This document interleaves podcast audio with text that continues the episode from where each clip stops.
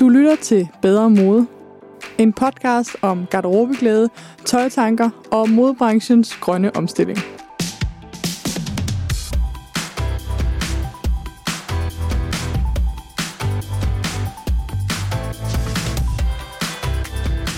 Velkommen til episode seksten af Bedre Mode podcast.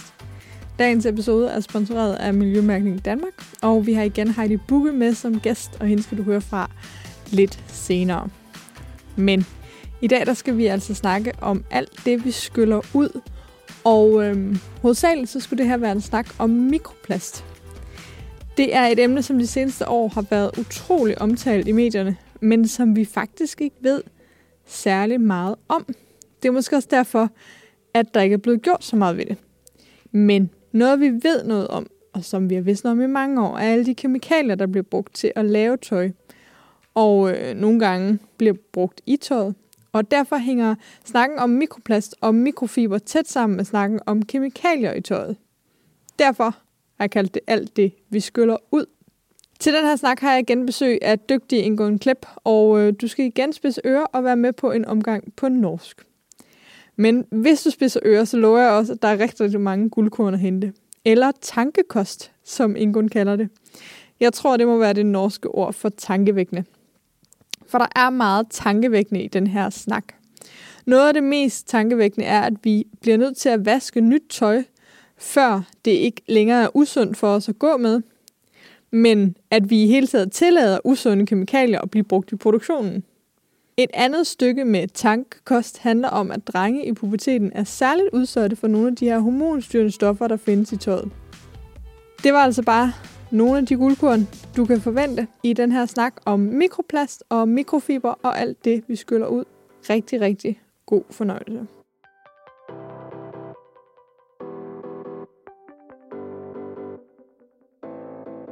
Velkommen til igen, Ingun, ekspert i rigtig mange ting. Men øhm, blandt andet også det, vi skyller ud, og det skal vi snakke om i dag. Der er jo rigtig, rigtig meget stor snak om mikroplast. Mm. Kunne du helt kort sige, hvad mikroplast er? Ja, eh, mikro betyder jo, at det er lite. Så det er jo små biter af plast. Eh, og når plast, eh, skal vi si, ligger i jord eller vann, eller altså brytes ned, mm. så brytes det bare ned til mindre og mindre plast, men det fortsetter å være plast, og det er jo litt annerledes enn naturlige ting som brytes for eksempel ned til jord, ikke sant? Ja. Yeah. Ja. Så det er noe med plast som gjør at det bare fortsetter å være plast, og det gjør det veldig, veldig, veldig lenge. Og eh, når vi sier plast, så tenker vi jo på harde ting, sånn som vi bruker i briller og yeah. hagemøbler og alt mulig rart sånn. Telefon og... Ja, ja. ja. Vi har det jo rundt oss overalt, men veldig mange av klærne våre er også laget av plast. Ja. Da kaller vi det ikke lenger plast, da kaller vi det syntetiske fiber. Men den største av fibrene, den største av de syntetiske fibrene, polyester, er også en av de aller største når det gjelder hard plast, så det er det samme materialet. Ja, og på samme ja det er veldig precis samme som plastikflaskerne. Ja, ja. ja. Så... Polyester har blitt et kjempeviktig materiale. Veldig, veldig mye av klærne vi har på oss er enten av polyester, eller de er blandet inn polyester. Mm. Og det har vært en enorm vekst i klesindustrien, som først og fremst er en vekst i polyester. Og det ser vi også på andre områder, at plasten har vokst veldig raskt. Og det er jo emballasje, for eksempel. Og dette er jo fordi plast, eh, som jo da lages av gass og olje. Ja. Eh, ja, det vet jo vi som kommer fra Norge. Jeg har hørt litt om den der norske olje her. Ja, nettopp. Eh, den har vært veldig, veldig billig som råvare. Eh, og det betyr at altså eh, mulighetene til å lage billige klær Eh, har vært eh, voksende da, med plast, med de syntetiske tekstilene. Eh, og så er det jo da et, en økende uro eh, for hva plastmaterialer gjør i naturen, nettopp fordi de brytes ned til mindre og mindre plastbiter, mm. og mindre og mindre fiber av syntetiske materialer. Og disse... Så det er måske viktig lige å slå fast at mikroplast er ikke noget man, i hvert fall i tøj, tilsætter, Nej. Men det er noget, som udledes ved ja. øh, slid og brug og vask og så videre. Mm. Alle klær, alle materialerne vi har, altså ja. Bomull og ull og alt sammen, mister fiber når vi bruger klærne. Ja. De blir for eksempel til det vi, i hvert fall i Norge, har borti krokene våre, som vi kalder hybelkaniner. Jeg vet ikke om dere har det i Danmark. Ja. Fnuller, tror jeg, hva vi kalder det. Ja, ja sånn, som det dotter er de vi støvsuger vekk. Ja. Ja. De består av, blant annet av fiber fra klærne våre. Så eh, alle klær mister fiber i bruk eh, gjennom slitasje. Eh, noen mister mer enn andre, eh, og, og alle klær vil eh, til slutt kunne brytes ned til løs fiber. Eh, ja, så, men eh, fordi vi bruker dem, og fordi så veldig mye av klærne våre er syntetiske, og fordi vi vasker dem så mye, så blir det altså mye syntetisk materiale som kommer ut i avløpsvannet vårt. Og vi har jo rensesystemer, gode rensesystemer, både i Danmark og i Norge, men, eh, men disse fibrene, de eh, går inn i det som da tas ut av renseanleggene og brukes for eksempel på jorder som gjødning, sånn at det tar ikke ut og destrueres, men det skal vi si, fortsetter å sirkulere ja. I naturen vår. Altså det vi kalder slam i Danmark. Ja, slam. Ja. Mm-hmm.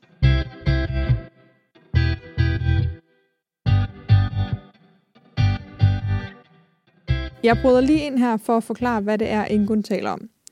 Måske ved du det allerede, men for mig er det først lige gået op for mig, hvad det er, der sker her med det her slam fra rensningsanlægget. Som Ingun siger, har vi i Danmark og Norden generelt rigtig god vandrensning på diverse vandrensningsanlæg. Faktisk siger de her anlæg, at de fanger langt det meste mikroplast, fordi deres filtre er så gode. Det er jo super. De fanger mellem halvtreds og halvfems procent af mikroplasten. Når vandet er blevet renset, så står man bare tilbage med noget, der kaldes slam. Det er en masse, som faktisk er fuld af næringsstoffer og organisk materiale. Det er altså alt det, vi gerne vil have ud af vandet, når det skal ledes ud igen i havet og i vandløb. Men øh, den her slam, som er sådan en tyk masse, forestiller jeg mig, den smider man ikke bare ud. Nej, den skal jo udnyttes. Vi skal være så cirkulære som muligt. Og i dag bliver den brugt til primært to ting. Noget af den bliver brændt af i fjernvarmeanlæg, altså til varmeudnyttelse, og noget af den bliver spredt på markerne som gødning. Den sidste option er super mærkelig, hvis du spørger mig. Fordi hvis vi renser de her ting væk fra vandet, hvorfor må det så komme ud på markerne, hvor det igen kan komme ud i det naturlige kredsløb? Nogle kommuner er faktisk begyndt at forbyde brugen af slam på deres marker, mens andre fortsætter, fordi man i henhold til gældende lovgivning kan bruge det, når nogle af de værste miljøskadelige stoffer er renset ud. Men hvis der er noget, vi ved omkring lovgivningen, når det kommer til kemikalier og miljøbelastning, så er det, at man kun lovgiver efter beviseligt miljøskadelige stoffer. Ikke stoffer, der er mistænkt for at skade miljøet. Og øh, det er altså der, vi er med mikroplast lige nu. Vi ved ikke præcis, hvordan det skader miljøet, men vi mistænker, at det gør det i høj grad. Det var altså forklaringen på, hvad der sker med det her slam. Og øh, det har jeg altid fundet sygt mærkeligt, men øh, det må man altså gerne smide det, vi renser væk fra vandet, ud på markerne igen. Tilbage til Ingun og øh, videre med snakken om øh, mikroplast, kemikalier og alt det, vi skyller ud. Så vi, vi tilfører da naturen mikroplast delvis gjennom bare når vi bruker klærne. Det kommer i luften, det kommer på gulvet, det kommer ikke sant, som støv på, på ting. Mm. Og delvis gjennom vasken ut i, i avløpsvann og ut i slam, og dermed også ut i, i åkre og jorder. Så... Og hvad gør det så ved naturen? Altså, ja, det, det, lyder jo, det er jo... Altså, jeg har jo også... leget med fnuller, eller hvad skal man sige. Det virker jo ikke særlig skadeligt, eller hvad? Ja, og det er det jo diskussioner om da, for det er jo et problem dette at, eller det er, altså, mikroplast er ikke noe nytt, men det at vi begynner å interessere oss for de skadelige virkningene av det er nytt. Uh, og da er det jo mange forskjellige meninger om det, og noe vet vi, og noe vet vi ikke. Vet at det finner, altså tas opp, at dyr tror det er mat, at de spiser det, at det kommer inn i næringskjeden, som vi sier. Vi vet at en del dyr kan sulte ihjel, fordi de spiser så mye plast at de ikke spiser andre ting. Uh, og så vet vi at jo mer gift det er i plasten, jo verre er det. Fordi når du spiser noe og det er giftig, så er det jo verre enn når du ikke, når det ikke er, ja. Og klær er jo stort sett giftige, og det er det jo fordi de tilsetter så mye kjemikalier i produksjonen. Sånn at det er jo ikke bare plasten, hadde det nok hadde det enda bare vært den, men det ja. Er jo også da at plasten er bærere av miljøgifter som mm. da kommer inn i, i næringskjeden. Men, eh, men det er også slik at eh, altså mengden plast i naturen er kjempestor nå. Altså det, det er jo enormt i havet, i, i jorden, i luften, overalt. Mm, og vi finner det i vann og i øl og i dyr og i, altså det er jo ja. Stadig nye rapporter om hvor vi finner plast. Eh, og, og det er diskusjon om hvor farlig det er, eh, mm. og hva som er farligst. Men, og hva, hva sier den ene side, og hva sier den andre side? Ja, altså, ja, nettopp at, at um, alle er jo enige om at det er veldig mye vi ikke vet.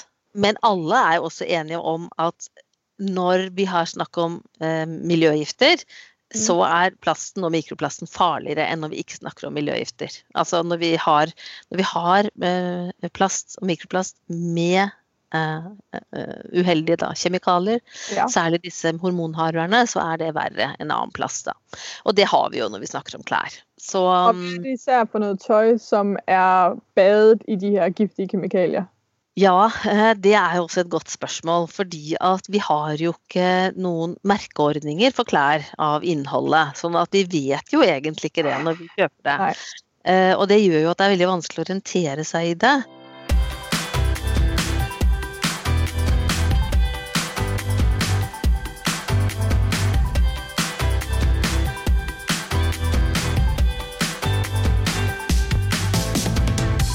Det er oplagt at bryde ind her med dagens sponsor, som jo er Miljømærkning Danmark.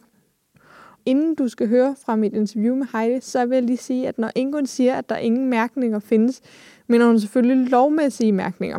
Men der findes jo frivillige mærkninger, og et af dem er Svanemærket. Til det her afsnit har jeg haft en snak med Heidi Bukke om de kemikalier, der er i tøjproduktion, og hvordan Svanemærket sikrer, at de ikke ender i naturen, hverken i produktionen eller hjemme hos os. Vi snakker også om nogle konkrete stoffer, som lovgivningen stadigvæk tillader, men som Svanemærket ikke tillader.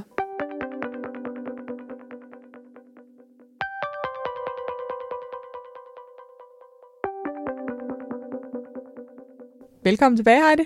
Mange tak. Vi har igen Miljømærkning Danmark som sponsor på dagens episode. Og øh, i dag der handler det jo om alt det, vi skyller ud, når vi vasker tøj. Mm-hmm.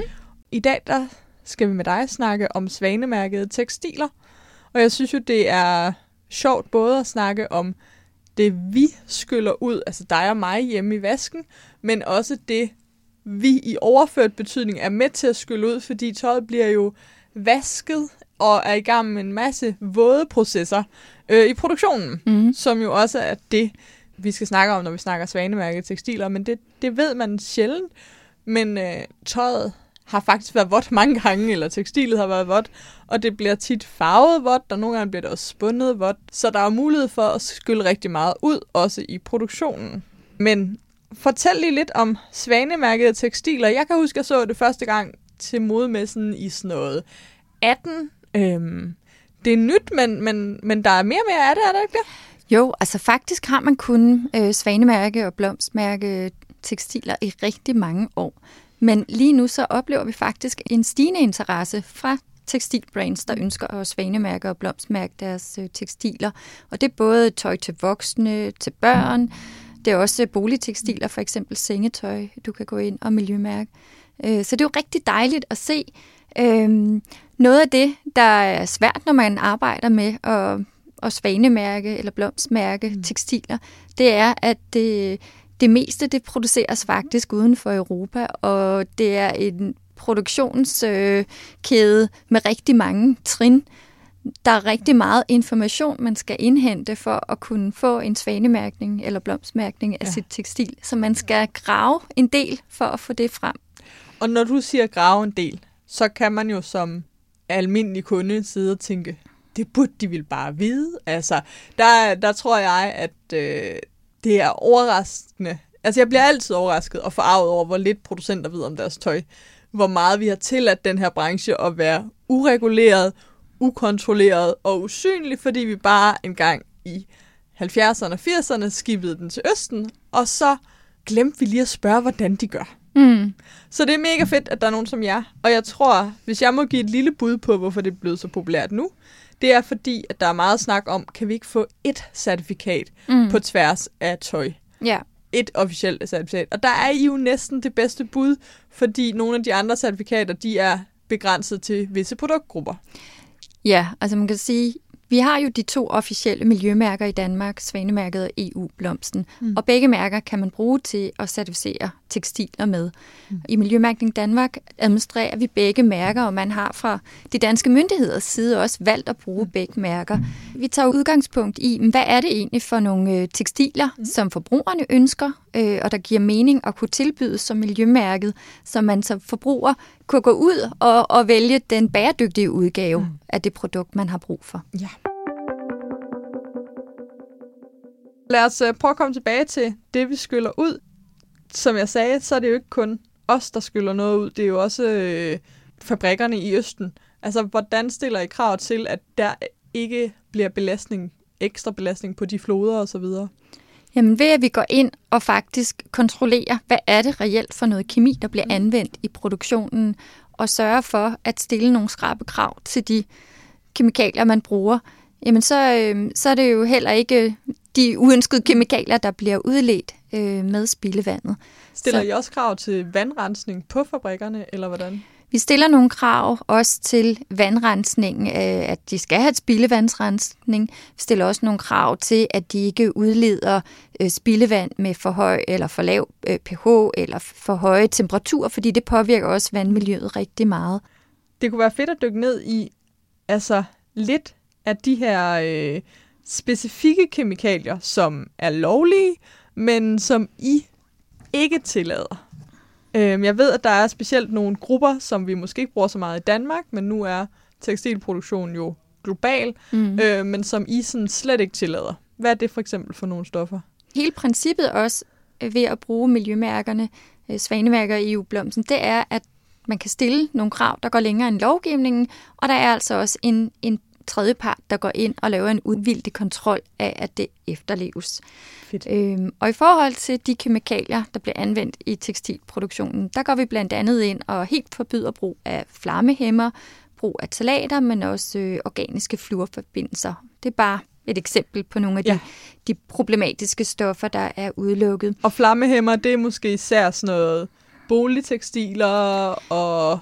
Ja. Det kunne for eksempel være sengetøj eller gardiner. Øh, der er nogle markeder i, i Europa, eller mm. lige nu snart uden for Europa, der, der faktisk har en tradition for at bruge flammehæmmer. Det har vi heldigvis ikke i Danmark, øh, men vi kan ikke sikre os, at det ikke også ender på det danske marked. Nej, i Danmark der ved vi godt, at man ikke skal stille stearinlys tæt på gardiner. Ja, det håber jeg, vi har lært. Men øh, I stiller også krav til farvestoffer?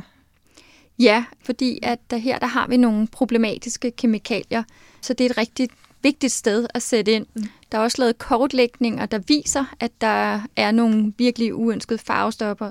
For eksempel, at det kan være nogen, der er klassificeret som kræftfremkaldende. Og her går vi ind med Svanemærket og E U-blomsten og forbyder brug af de her Men kan man farvestoffer. Kan man stadigvæk få alle farver Svanemærketøj?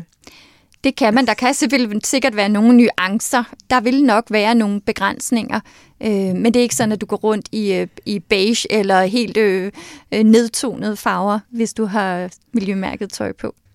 Et af de stoffer, som jeg før har skrevet om, og som øh, jeg egentlig beder mine øh, læsere om at undgå, det er sådan fluorforbindelser, fluorkarbonstoffer og så videre. Hvad gør I med dem? Altså, hvad er jeres holdning til, til fluorstofferne? Jamen, Svanemærket går også ind og udelukker brug af organiske fluorforbindelser i produktionen af tekstiler. Og hvorfor er det egentlig, vi skal passe på dem? De her forbindelser, de er det, der hedder persistente. Og det betyder, at de, ja, øh, de nedbrydes rigtig langsomt i naturen. Og derfor så, så finder man dem i, i dyr, og de, de bliver ophobet simpelthen i organismer. Også i og vores. Dårlige for organismer, eller ja. Hvad? De kan nemlig være hormonforstyrrende eller kræftfremkaldende. Det er nogle af dem. Så derfor så er det noget, vi rigtig gerne vil undgå. Øh, både i forhold til vores egen sundhed, men det er også noget, vi, øh, vi kan se. Det er noget, der, der findes i de forskellige øh, miljøer og ikke bare forsvinder. Tusind, tusind tak, Heidi, for at du igen gør os klogere. Og øh, lige en sidste ting. Hvis man nu man, øh, synes, at det lyder helt vildt smart, så i modsætning til de her vaskemidler, hvor man bare lige går ned i sit lokale supermarked, og så finder man et grønmærke. Man kan ikke gå ned i alle tøjbutikker og finde noget svanemærket tøj. Har I en oversigt, hvor hvem der er certificeret, og hvordan man finder det her tøj? Ja, på vores hjemmeside ecolabel punktum d k, der kan man gå ind og vælge tekstiler under de produkter, der er certificeret. Og der kan man faktisk se, hvad det er, der er certificeret i dag, og hvad det er for nogle produkttyper. Og i og med den udvikling, vi ser nu, så, så håber vi, at det faktisk er noget, som man støder på ofte i butikkerne. Øhm, og ellers så er man, kan man jo altid også ringe til de øh, brands, som man kan se har licens, og spørge, hvor er den, den nærmeste ja. butik med, med deres øh, produkter. Ja, det er det. Så man går ind mm. og ser brands, og så kan man så gå videre til det. Ja. Så det kræver lidt arbejde, men vi linker selvfølgelig i show notes til øh, den her samling over... Øh, brands, som laver svanemærkede tekstiler. Perfekt. Tak. Selv tak.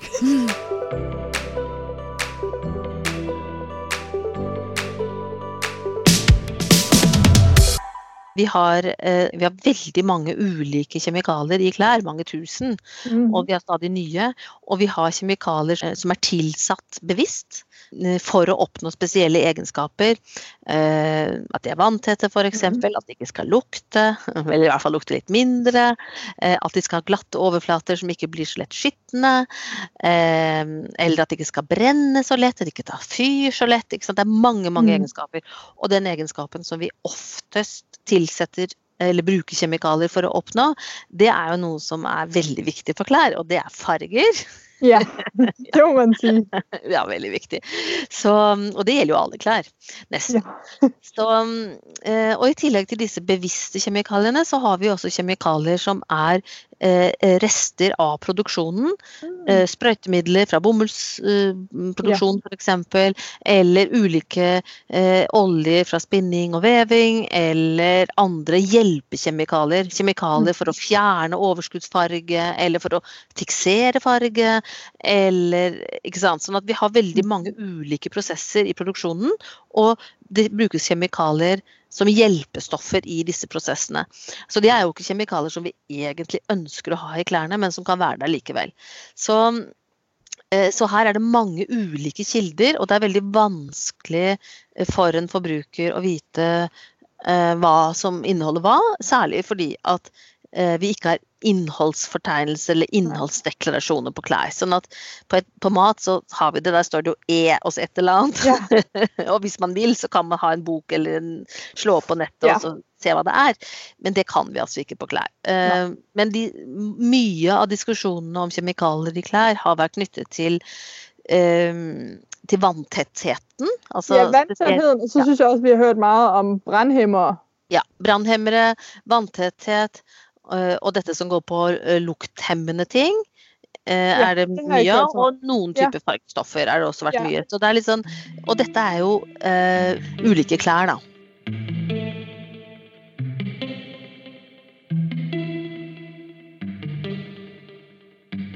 Som jeg forstår det, så grunden til at mikroplast fra tøj er ekstra farligt, det er på grund af de her kemikalier, som Måske, ja, det er to, ikke være. Ja, de er farligere på grunn av kjemikaliene, men det er også farligere fordi det er fiber.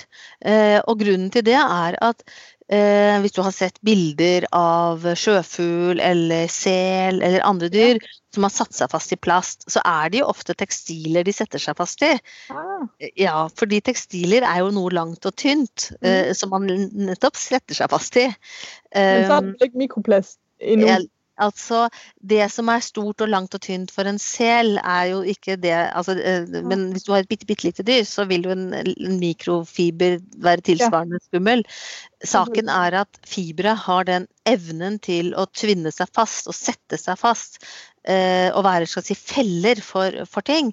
Og det gjør jo også at det blir sittende fast inne i kroppen mye lettere enn en Lego-kloss da, som går ja. lettere gjennom. Ja. Så, så det gemmer sig inde i selen og ja, inde i ja. månen og alle de der dyr. Ja, så vi ser jo også da hvordan tekstilene indgår i Eh, altså de tas i bruk eh, til å bygge reder, eller de, de, de, de, vi har, altså fugler blir fanget i, i fiskegarn og, mm. og, og sånt, og det er jo fordi det er tekstiler, og tekstiler er jo anvendelige for oss nettopp fordi de har denne evnen til å, til å fange og til å dekke og til å feste, eh, og det er jo simpelthen for det er, fordi det er tekstiler.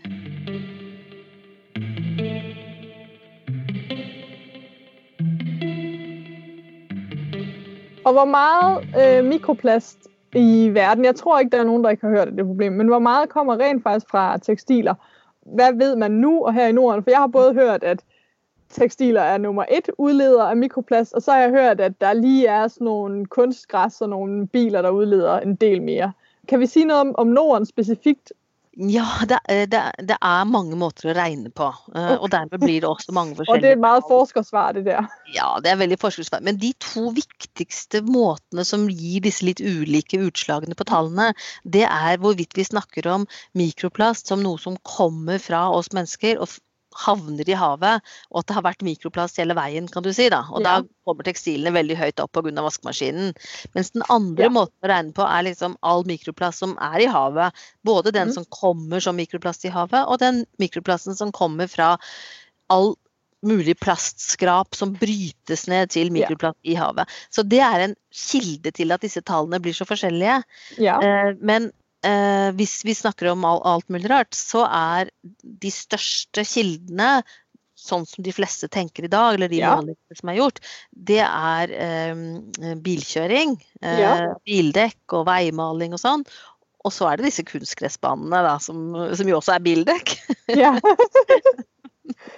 Og så kommer tekstilene, de kommer på så nummer tre eller fire eller fem, sånn at de er en av de store, men ikke den største. Okay.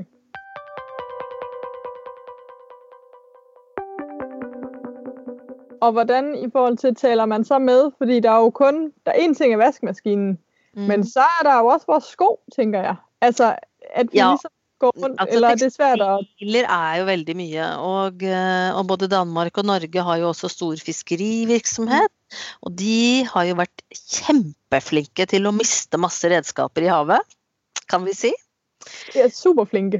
Kjempeflinke har de vært til det. De kaster over bord når trosser er slitte og, og sånn. Så vi har jo et stort avfallsproblem som kommer fra eh, sjøfart, yeah. fiske, havbruksnæringene. Eh, og det er jo også tekstiler. Mm. Sånn at tekstilene i havet, altså et garn, fiskegarn er jo også yeah. tekstil. Ja. Sånn at vi, vi, vi har jo et stort problem på tekstilsiden som også ikke er klær, og som vi må gjøre noe med eh, hele, skal vi si, sjøfart, havbruk, fiskesektoren. Og det der er jo... Det er der jo heldigvis også projekter rundt omkring, som prøver ja, at gøre noget ved og samle ind. Ja, der er jo mange ind. Som tager tak, og, og det med at se på havet som et sted, hvor vi bare kan kaste alt muligt rart, det, den tid er forbi, og det skulle vært forbi mye, mye før, men, men, men aldri, bedre sent enn aldri, så nå er det jo full fart i å ta ja. Grep og finne gode mm. måter å håndtere alt fra båter og utslitt utstyr og, og sånn. Mm. Men hvis vi nu går tilbage til, til den udledning, og jeg forstår jo meget, at man kan ikke adskille mikroplast og kemikalierne fra hinanden, fordi det er ligesom, de hænger sammen. Men øhm, hvor mener du ansvaret ligger for, at der kommer mindre af det i fremtiden? Er det hos øh, vaskemaskineproducenterne, er det hos tøjproducenterne, eller er det også forbrugere, som skal til at agere anderledes? Ja, jeg synes helt generelt at, øh, at myndighederne, altså det politiske nivået, har vært veldig svagt når det gjelder klær. Og at skal vi få noe fremdrift fremover, så må politikken endres. Og den må endres slik at man ikke bare tror at industrien selv kan bestemme hvordan det skal endres. Ja. Man er faktisk nødt til å endre på rammebetingelsene også for industrien, som gjør at man tar tak i de helt store utfordringene, som er mengden som produseres, og i og for seg kjemikaliebruken i denne mengden. Så de to ja. Tingene, ja. Eh, og da, eh, sier jeg, Jeg, det har vært veldig mye diskusjoner de siste ti årene, og industrien selv har jo vært veldig aktiv, og ikke minst i København har det jo vært ja. Skikkelig mye på gang. Men de fleste av de diskusjonene som industrien er mest opptatt av, har jo ganske lite potensial til å løse problemer. Det handler jo mer om at man ikke fortsetter å øke miljøbelastningene, enn at man faktisk har noe potensial til å redusere. Så jeg mener at, at hvis vi skal få til en, en reduksjon som monner i forhold til de miljøproblemene vi står overfor, så må det regulering til. Helst internasjonal regulering, og, og regulering som går løs på det som, som er både da innholdet i klær, mm-hmm. altså kemikalier, men først og fremst mengden.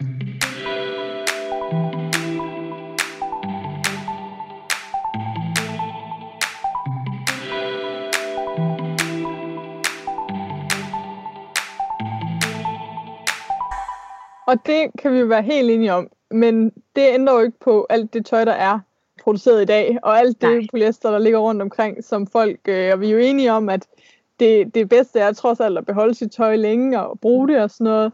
Så hvad kan man gøre for at udlede mindre mikroplast ja, og kemikalier af det tøj, man ejer?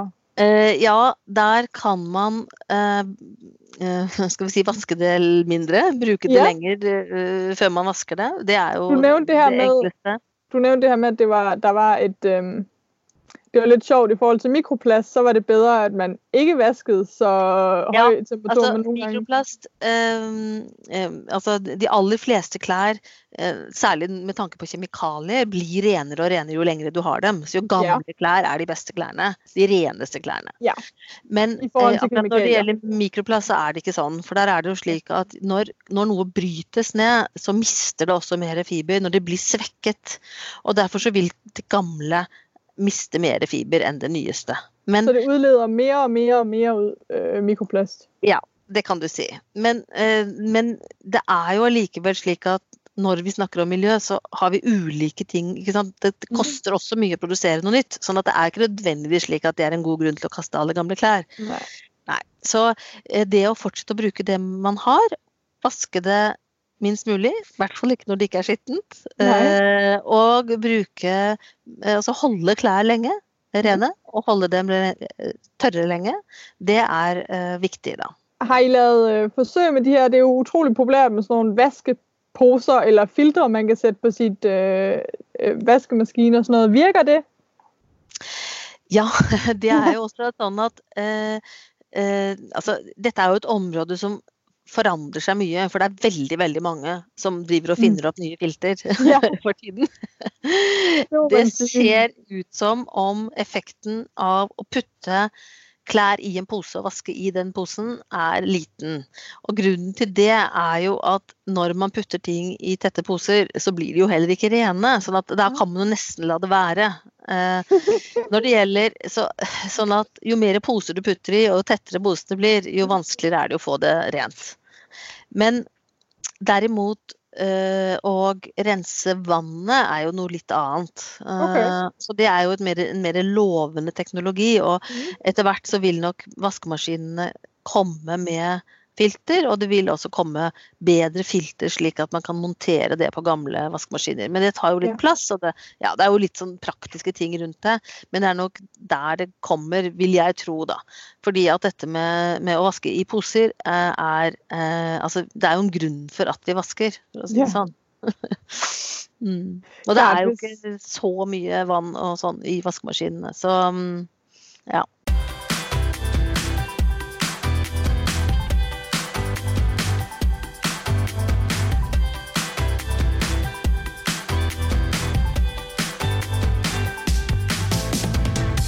Mikroplast er egentlig ikke noget, jeg tidligere har tænkt helt vildt meget over, fordi at jeg bedst kan lide naturlige materialer, men også fordi jeg synes, at det kan simpelthen ikke være mit ansvar som enkelt forbruger.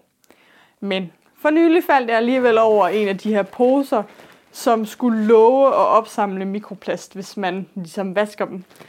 Jeg er generelt skeptisk, som I måske kan begynde at høre, at jeg er over for sådan nogle nymodens ting. Øhm, og Ingun siger også i interviewet, at øhm, hun har ikke meget tiltro til det. Men nu har jeg jo købt den. Det, der egentlig grundlæggende set øhm, nærer mig med den her, det er, at den er jo også lavet af et øhm, kunstmateriale. men vi prøver alligevel. Der er mange, der er glade for dem. Og øhm, jeg skal til at vaske sort. Og øhm, så må jeg jo se, om jeg ikke kan fylde den her. Der står, man må kun fylde den maks halv, så jeg tænkte mig øh, at putte den ind sammen med mit sorte, og så bare sortere det, der er hundrede procent kunstmateriale ned i den her pose, altså indtil den er halvfyldt. Så må vi se. Det, der jo tit er, det er øh, mine undertrøjer. Jeg har sådan nogle spandex-agtige undertrøjer, der holder fast på mine bryster. Det er hundrede procent kunstmateriale. De skal i hvert fald ned i den. Så er der altså under, almindelige undertøj. Det er ligesom bare bomuld. Så har jeg et par polyesterbukser. Så har jeg et par yogabukser her. Der er jo ikke noget af vores tøj, som er hundrede procent naturmateriale. Eller i hvert fald næsten ikke noget. Fordi næsten alt tøj er syet med polyestertråd. Men det har jeg altså ikke tænkt mig at sortere fra. Jeg tager kun det, som er hundrede procent kunstmateriale. Der var et par løbebukser. Og endnu en af mine undertrøjer. Og øhm, det tror jeg faktisk er nok. Her har jeg sådan seks stykker tøj. Og den må kun blive halvt fyldt, den her pose, for at det virker. Først kommer jeg lige posen i vaskemaskinen. Og så putter jeg resten af tøjet i vaskemaskinen. Så er det bare at dosere dit vaskemiddel. Og jeg kører en eco-vask. Selvom det tager længere tid, så sagde Stine jo, at det var klart den mest energisparende vask. Og så må vi se. Jeg kommer tilbage om tre og en halv time og ser, hvor meget mikroplast der har samlet sig.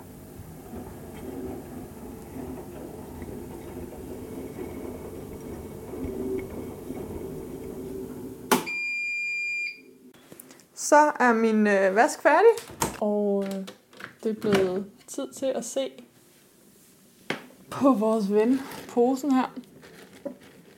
Tager jeg den ud her. Det lugter dejligt rent, altså, som det jo skal. Sådan noget vasketøj. Jeg tager den ud her på mit tørrestativ, så jeg bedre ligesom kan se, hvad der skal ske. Og hvor meget der er. Tanken er jo nu, at man hiver sit vasketøj ud, og så ser man, hvad der skulle være tilbage af mikrofibre, som man så har reddet, så de ikke kommer i afløbet. Det er i hvert fald vasket rent. Så langt, så godt. Så er spørgsmålet bare, om den overhovedet har reddet noget mikrofiber. Jeg har læst lidt på nettet, at den kan sagtens virke, selvom det ikke virker til, at der er noget mikrofiber nede i posen, fordi det kan godt være, at det tager noget tid. Altså umiddelbart kan jeg ikke lige se noget fnuller her fra første vask. Ej, nej, vent nu lige lidt her. Oppe i hjørnet er der samlet sig noget, og det var faktisk også noget af det, der jeg læste på nettet, at øh, oppe i hjørnet af posen, der vil det tit samle sig. Oppe i hjørnet af posen, der samler der sig noget fnuller, ligesom. Altså, det ligner bare fnullermænd. Og øh, det er så altså det mikroplastik, man har sparet afløbet fra. Spændende. Det vigtige med den her pose, det er så, at man ikke skyller den for det der fnuller, fordi så kommer det ned i afløbet, men at man tager det imellem sine fingre og smider ud. Man kan sagtens lade fnulleret sidde og så vaske. Brug den en, en del gange, før, man sådan, før der nok til det sådan virkelig samler sig. Altså, det er jo ikke svært at vaske med sådan en pose, så hvis man har lyst, jamen så go for it med de ting, der er meget kunststof. De er i hvert fald blevet rene. Og der er ikke gået noget fra mig ved at bruge sådan en pose.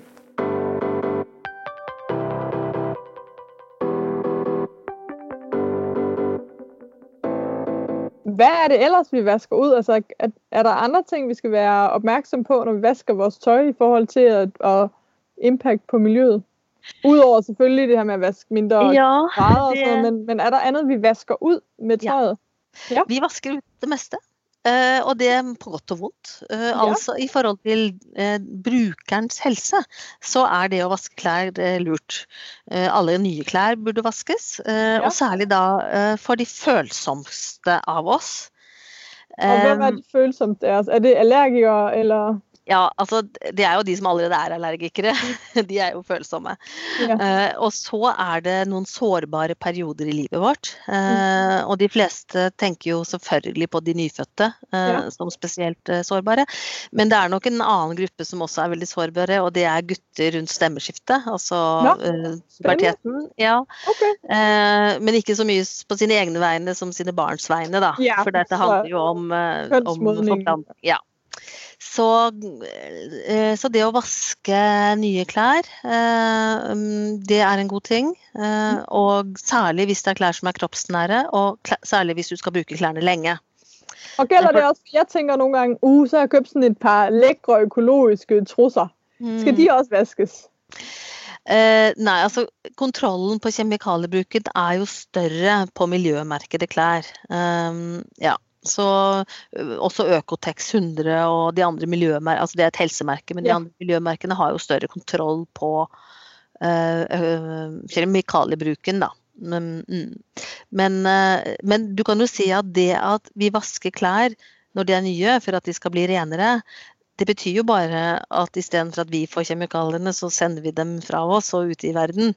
Eh, og det er jo dårlig, sånn at det er jo, et, er jo et tankekors at vi har så skittende klær at vi er nødt til å vaske dem før vi kan bruke dem. Ikke sant? Ja, det er det jo virkelig, for så sender ja. vi bare regningen videre. Ja, vi, vi, sender, vi sender det ut. Og, og det er jo egentlig det vi gjør også i forhold til produksjon, altså at eh, vi har lagt ned veldig mye tekstilindustri i Norden, Mm. og får det produsert i de landene hvor kontroll med miljøet er minst mulig. Og det gjør jo at det brukes utrolig mye som ikke er lov å bruke her. Og det er jo også et tankekors da. Det er meget, der er øh, tankekost, kalder du det. Stof til ja. eftertanke, tror jeg vi kalder det.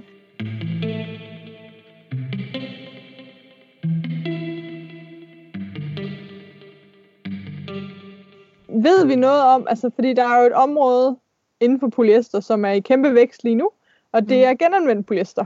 Mm. Er der mere eller mindre mikroplast fra det, eller øh, kan man sige noget om, om det? Fordi det er jo virkelig noget, vi kommer til at se. Det får sådan et grønt mærke, og butikkerne kommer til at overbevise os om, at det er det allermest miljøvenlige, vi kan gå med. Uh... Jeg vet ikke, om det er dette med mikroplast, om det er noen forskjell. Nej, okay. Uh, nei. Det er mye som, som vi ikke vet, men det vi derimot vet er jo at det er lite å hente miljømessig på det da. Så, og det er jo fordi fibre betyr så lite for miljøbelastningen i produksjonen av klær. Sånn at, at, at å si at resirkulert polyester er grønt er bare tull. For det første så er fiberproduksjonen veldig liten del, cirka femten prosent av miljøbelastningen i produksjonen av, av klær. Um, og for det andre så er det jo også en belastning å lage ny, um, altså lage resiklert materiale. Og i tillegg til det så er jo all polyester polyester, og altså bidrar til spredning av mikroplast. Så det er jo liksom feil på feil på feil, så resirkulert polyester, og dessuten er det jo ikke resirkulert polyester eh, fra klær. Dette her er jo snakk om eh, flasker og, og ja. sånn. Og de burde jo eh, bli til seg selv igjen, eh, holdt jeg på å si, fordi, fordi man legger jo inn i dem også materialer for for eksempel at de skal være gjennomsiktige og så videre, mm. som bedre tas i vare når det blir eh, laget det samme av det da. Så, så jeg mener at jeg har aldri sett noe godt regnestykke på hvor mye resirkulert polyester eh, sparer miljøet, om det sparer noe i det hele tatt, eller om det bare er en, en, en spredning av, igjen av restkjemikalier fra andre produkter som vi ikke vet eh, konsekvensen av. Og jeg synes at eh, vi vet i dag hva slags katastrofe det var å bruke brukte bildekk til å lage eh, kunstgressbaner og lekeplasser og sånn. Og det var fordi det var et resirkulert materiale, og fordi disse dekkene inneholder massevis av ting som overhodet ikke hører hjemme på en lekeplass eller en idrettsbane.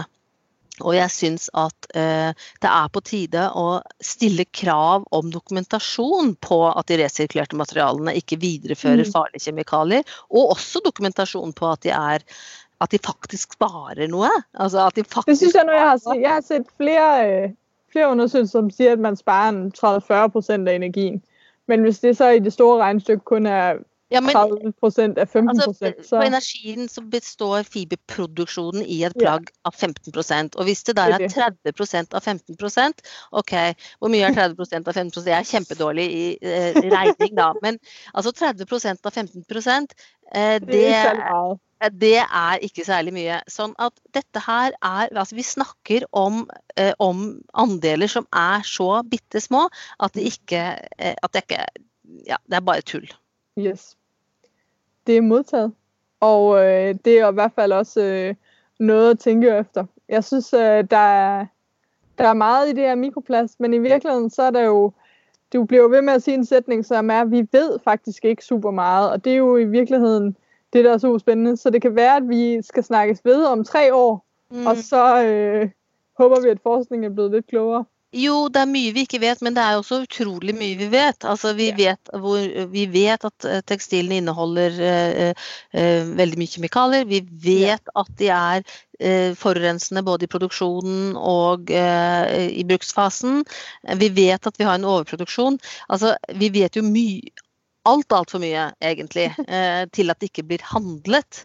Uh, ja, så det, det viktigste tingene vi kan gjøre for å få, uh, for å få miljøproblemene, og da tenker jeg både på klima og, og mikroplast og, og, og andre problemer, det er jo faktisk å begynne å ta fatt i, i det som monner mest, og det er å snakke om uh, mengde og levetid og den type ting.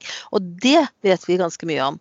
Og det er jo nettopp den fellen som, som verden har gått i i forhold til klima, at i stedet for å begynne å arbeide med å få klimabelastning, uh, ned, så sier man at man må vite mer, man må vite mer, man må vite mer, og, det har, og til slutt så får man ikke gjort noe, og det blir for sent. Så vi, vi, jeg synes at i stedet for å tenke at vi skal vite så mye mer, så bør vi heller si, det, dette vet vi, og nå må vi begynne å, å jobbe med endring. Fantastisk. Virkelig, virkelig gode ord å slutte på. Det tror jeg vi alle sammen kan være enige i.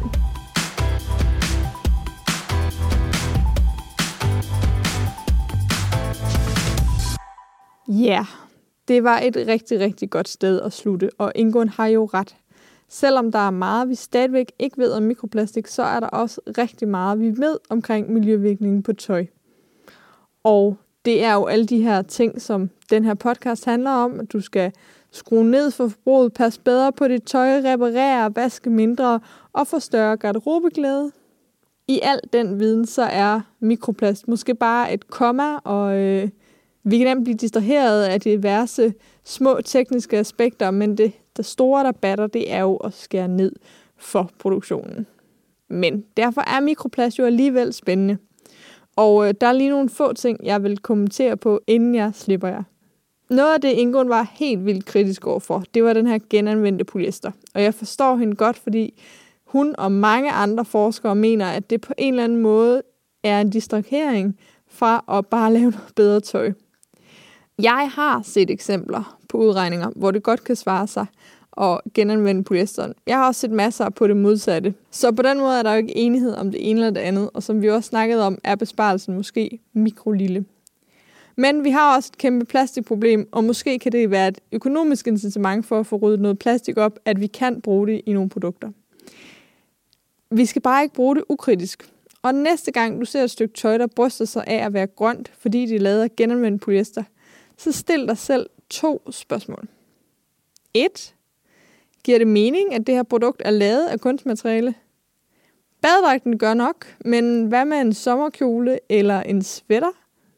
Og to Har du egentlig brug for det, og er du villig til at passe på det rigtig længe?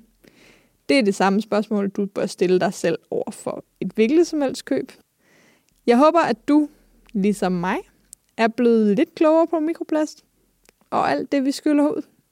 Jeg synes stadigvæk, at det er et kompliceret område, men øhm, når det kommer til kemikalier i tøjet, der potentielt kan gøre mikroplast og alle andre mikrofiber fra tøj kræftfremkaldende, hormonforstyrrende og det der er værre, så er jeg ikke i tvivl. Dem skal vi for alt i verden undgå. Jeg linker i show notes til nogle artikler og rapporter fra Ingun, hvis du selv vil blive endnu klogere. Blandt andet har hun bidraget til en rapport, der gennemgår forskningen på området i to tusind atten, og der er altså masser at dykke ned i. Men husk hendes lille opsang.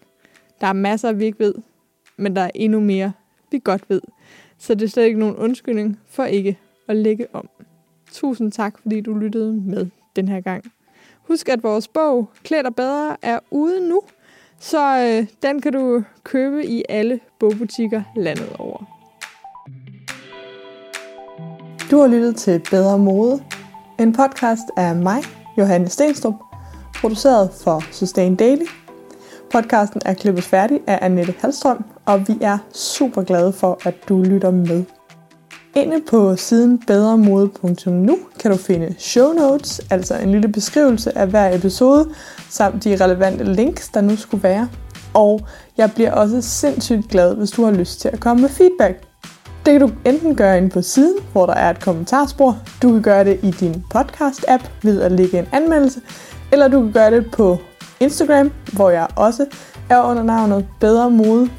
Jeg vil sindssygt gerne høre, hvad for nogle tanker den her podcast har sat i gang for dig.